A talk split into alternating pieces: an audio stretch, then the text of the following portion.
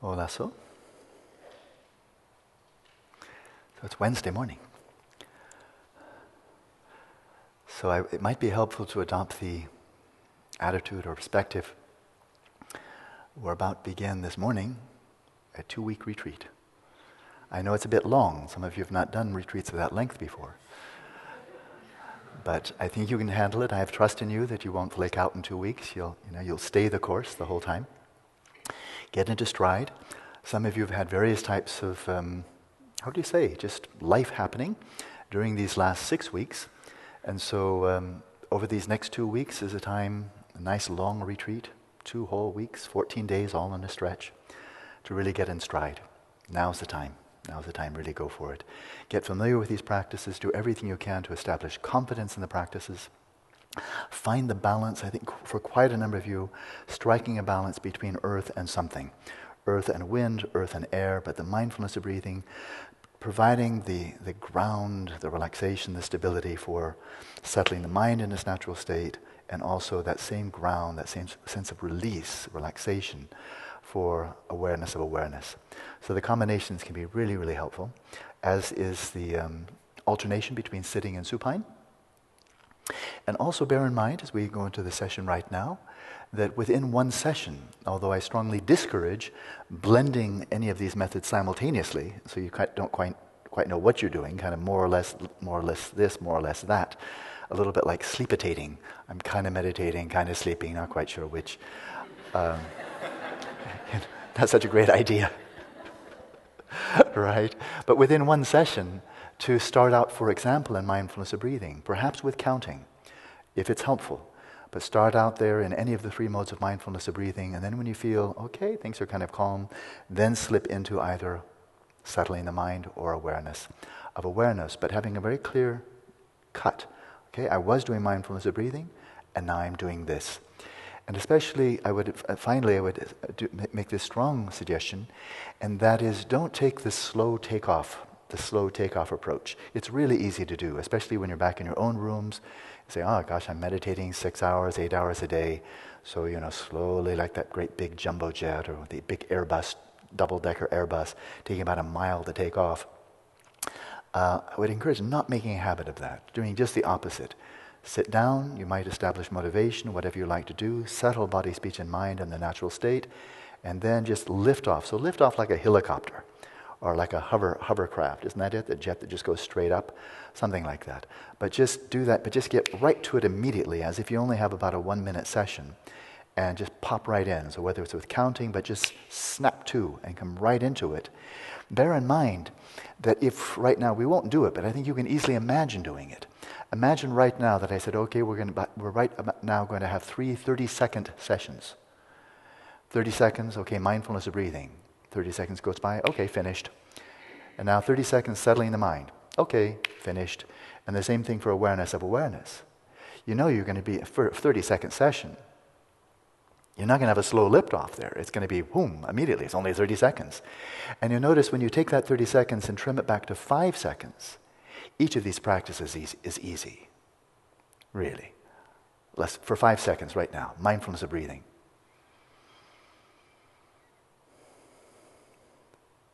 Session's over. Okay? Five seconds settling the mind.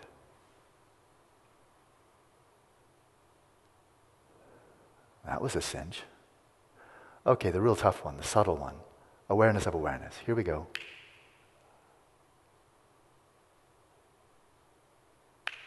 Boy, those practices are simple. What's all you people complaining, complaining? I'm having such a hard time, such a hard time, so many obstacles coming. I can't focus. What's so hard? That's so easy. What's easier than these practices I'm teaching? It's like this or eating vanilla ice cream. Which is easier? Vanilla ice cream you have to actually lick. You know, this, you just sit there. okay, let's just jump right in and feel that freedom to jump right in immediately and then change gears as you see fit. You can always downshift too. That's always a possibility.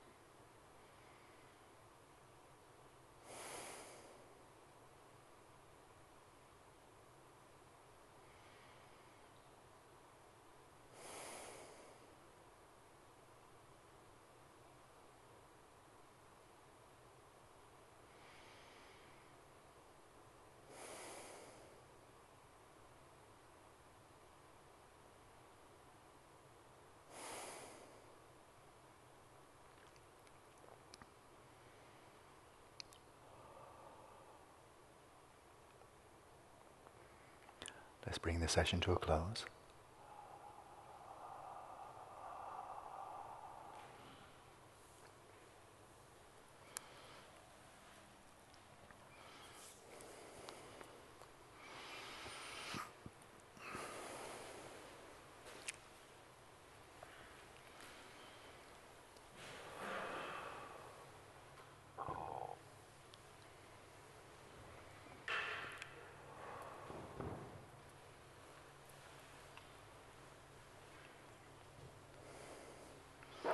Oh, Olasu. I imagine you'll remember the earlier reference to this Theravada commentary, to the Dhammapada, in which the commentator commented that in Buddhism, what is really core is just this flow of experience that ha- in which appearances arise and which, in which there is also this tendency of naming, of labeling, which easily gives rise to reification. So, a naming of my mind, and there's the object, for example, and then I'm really here, and the objects are really over there, hence the reification slips in. So, that theme there. Then we find in William James the notion of pure experience, out of which we derive the notions and reify the notions of matter and of, and of mind. And then John Wheeler's notion that fundamental is information, and out of information, then we formulate the categories of the physical, the mental, and so forth. But, but they're all coming out of information which is prior to this subject, object, mind, matter, and many other dualities. These themes, I, think, I find it quite marvelous actually, it's, they're right there in core Buddhism, right there in the core writings of William James, I think the greatest American psychologist ever. And then John Wheeler, uh, cl- clearly one of my favorite theoretical physicists, really coming down to very similar themes. And each one of these is relevant to our shamatha practices. I think most explicitly, to all of them, yes, but most explicitly, awareness of awareness. Because when you're in that oscillating mode, and let's say not so much pendulum, but like a membrane expanding and retracting, expanding and retracting. You're expanding out into no object, not latching onto any object at all, but there's a flow of experience that continues and a flow of knowing. And then you come in upon the awareness itself, but without grasping on, onto any subject, I or my mind. It's just into awareness. And then release. So out into no object, into no subject out into no object, into no subject. Very explicitly there in awareness of awareness. But for some of you, really getting into the flow of mindfulness of breathing, at least one of you has commented, when you get into that flow, the whole notion of body kind of disappears. It's just some sensations out there, and, and the world really becomes this flow of experience, flow of sensation of the breath. And that's what's really taking place, rather than a mind observing it within the body it's a flow of sensation in which body and mind are more ephemeral out there. And likewise, in coming into the central practice, settling the mind, there's no mind looking at mind, it's just awareness attending to events, right? So it's simply an ongoing flow of awareness of appearances in which, again, the naming and the reification of I'm over here and I'm looking at the mind over there dissipates, and the notion, at least one of you has almost also commented, that the notion or the feeling, the experience of the thoughts being out there, out there, I'm attending to them over there, that also starts to dissipate, to vanish. And it's simply thoughts arising where they are, but not that sense of distance between you, the observer, and the thoughts. But it's not a matter of cognitive fusion, where you simply are now thinking about something, but rather just more of a non duality of a thoughts, thoughts arising in space, a flow of experience, but now devoid of any labeling of subject and object, let alone the reification of subject and object. So, practice of shamatha winds up being quite integral to this view and I think it's a very realistic view of really what are we composed of and what's the nature of the universe at large. Okie dokie. Enjoy your day.